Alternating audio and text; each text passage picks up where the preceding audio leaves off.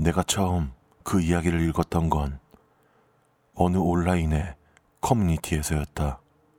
이제 10년, 아니면 그보다 더 오래 지난 일이다. 그 이야기는 유독 생생하게 기억 속에 남아있다.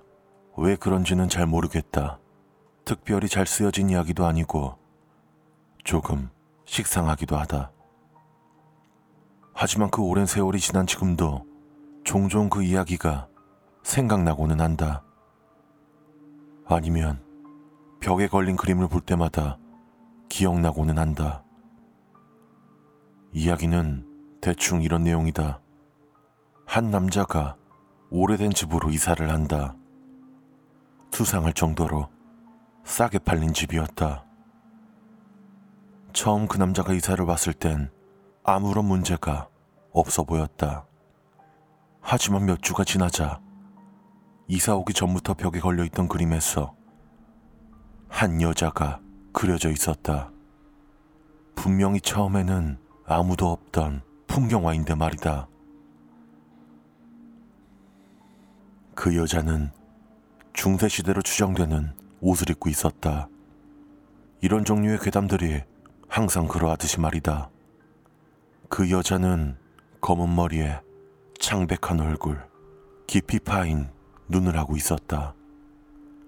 바라만 봐도 뭔가 소름 끼치는 느낌이 드는 모습이었다. 남자는 단순하게 생각했다. 그 그림에 별로 신경을 쓰지 않았기 때문에 그 여자가 그려진 것을 몰랐을 거라고 말이다. 정상적인 사람이라면 대부분 그럴 테니 말이다. 하지만 곧 그 여자는 다른 그림에도 모습을 나타내기 시작한다. 그리고 심지어 남자의 가족 사진에도 등장한다. 상황은 점점 악화되어서 남자가 거울을 볼 때도 그 여자가 보였고 밤에는 누군가가 자신을 쳐다보는 느낌도 든다. 설명할 수 없는 일들이 남자에게 일어나기 시작했다. 그러던 어느 날 남자는 결국 아침에 일어나 보니 집안의 벽 전체가 그 여자의 얼굴로 도배된 것을 발견하게 된다. 모든 여자의 그림이 남자를 똑바로 응시하고 있었다. 뭐 이런 뻔한 이야기다. 그림이 등장하는 괴담이라는 게 거의 다 이런 식이니까. 이 이야기의 독자들은 결국 그 여자가 누구인지 왜 글쓴이를 괴롭히는지도 알지 못한다. 어떻게 벽에 여자의 얼굴이 그려지게 됐는지도 알 수가 없었다. 그냥 결론 없이 꺼림칙한 느낌만 주고 끝나는 전형적인 이야기였다. 하지만 난 그 이야기를 다시 찾아보려고 했지만 어디에서도 찾을 수 없었다. 아마 원작자가 커뮤니티에서 그 이야기를 지운 걸 수도 있겠다. 그 이야기엔 여자의 얼굴 그림도 함께 있었다. 나는 그 그림을 다시 한번 보고 싶어서 이야기를 열심히 찾아봤지만 소용이 없었다. 그리고 몇 주 전, 엄마는 증조 할머니의 물건들을 챙겨야 하는데 좀 도와줄 수 있는지 내게 물었다. 엄마의 집안은 대대로 골동품들을 다락에 보관해 놓기 좋아하는 유서 깊은 집안이었고 대부분의 물건들은 그냥 먼지가 가득 쌓인 채 잊혀지고는 했다. 엄마는 집안의 그런 골동품들을 많이 물려받았고 그런 물건에 흥미를 느끼는 것은 우리 가족 중에 나밖에 없었기 때문에 자연스럽게 나중에는 내가 그것들을 물려받는 것으로 되어 있었다. 그래서 나는 증조 할머니의 옛날 집에 있던 물건들을 골라서 챙겨오는 일이 즐거웠다.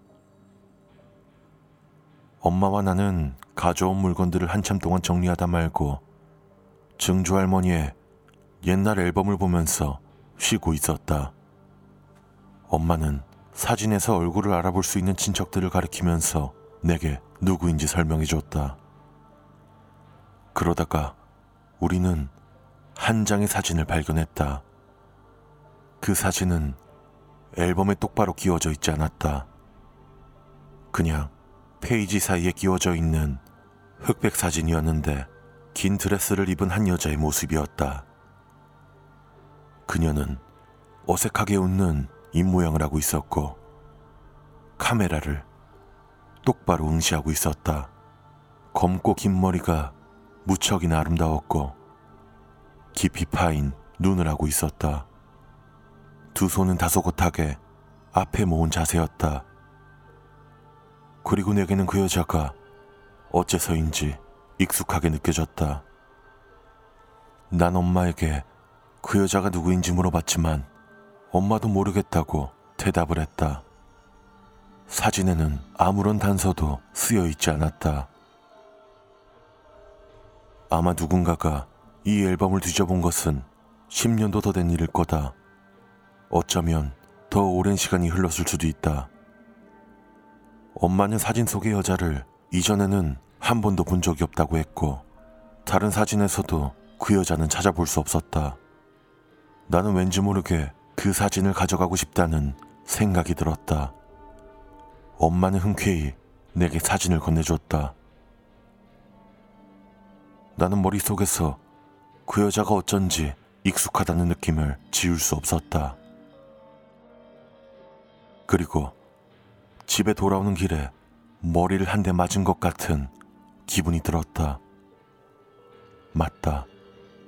그 여자의 모습은 이전에 읽었던 괴담에서 등장했던 그림과 같았다.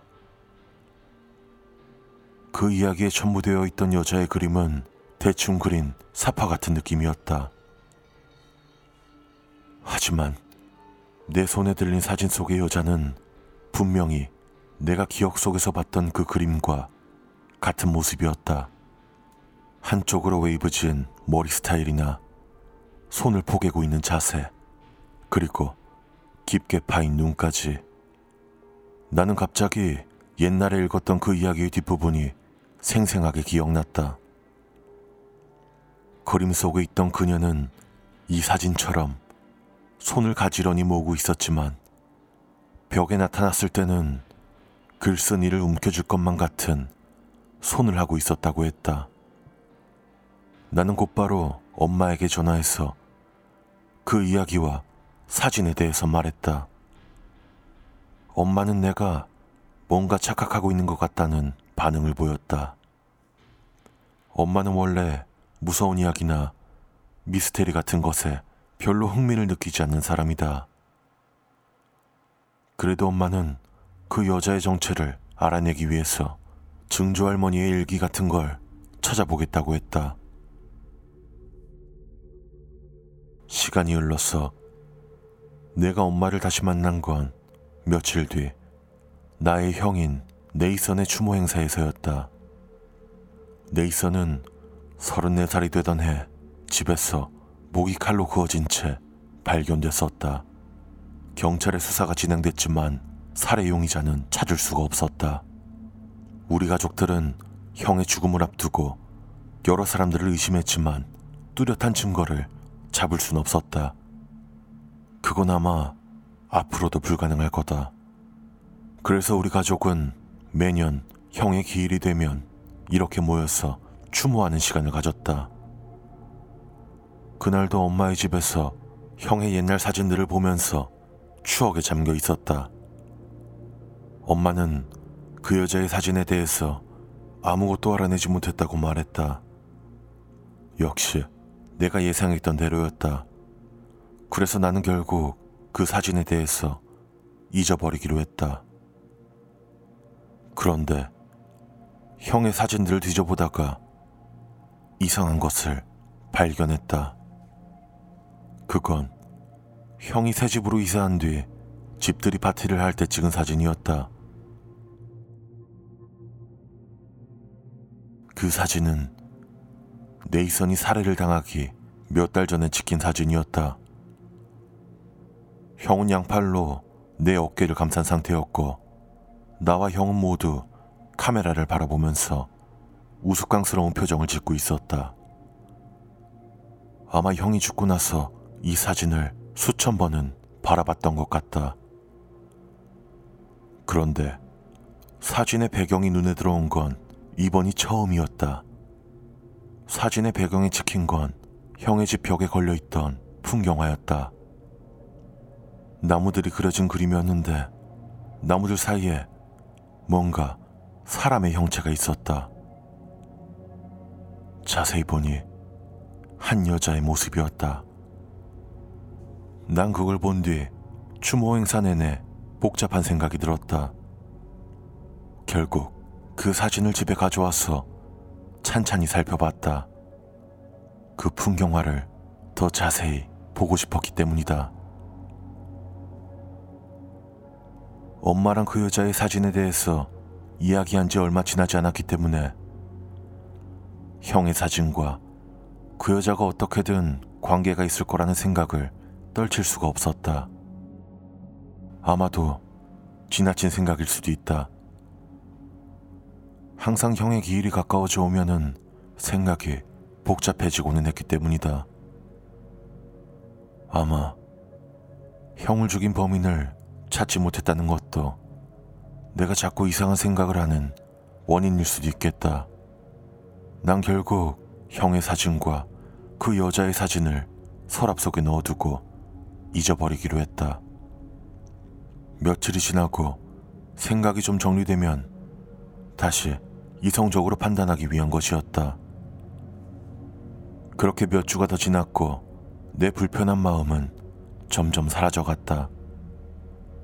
결국 옛날에 봤던 이야기의 그림과 여자의 사진, 형의 사진 사이에는 아무런 관계도 없을 것이라는 결론을 냈다. 모두 내 지나친 상상 때문에 벌어진 일이라고 생각했다. 그런데 어제는 말이다. 나는 아침에 일어나서 출근 준비를 하고 있었다. 샤워를 하러 화장실 거울을 지나치는데 거울 속에서 누군가를 본 것 같은 착각이 들었다. 한쪽으로 웨이브진 검은 머리, 깊게 파인 눈, 그리고 양손을 폭에 모으고 있는 여자의 모습을 나는 얼른 거울을 돌아봤지만 내 모습 말고는 아무것도 비치지 않았다. 하지만 나는 확신했다. 그건 그 여자의 모습이었다는 걸. 나는 그 이후로도 그 여자와 관련된 생각을 떨치지 못하고 있다.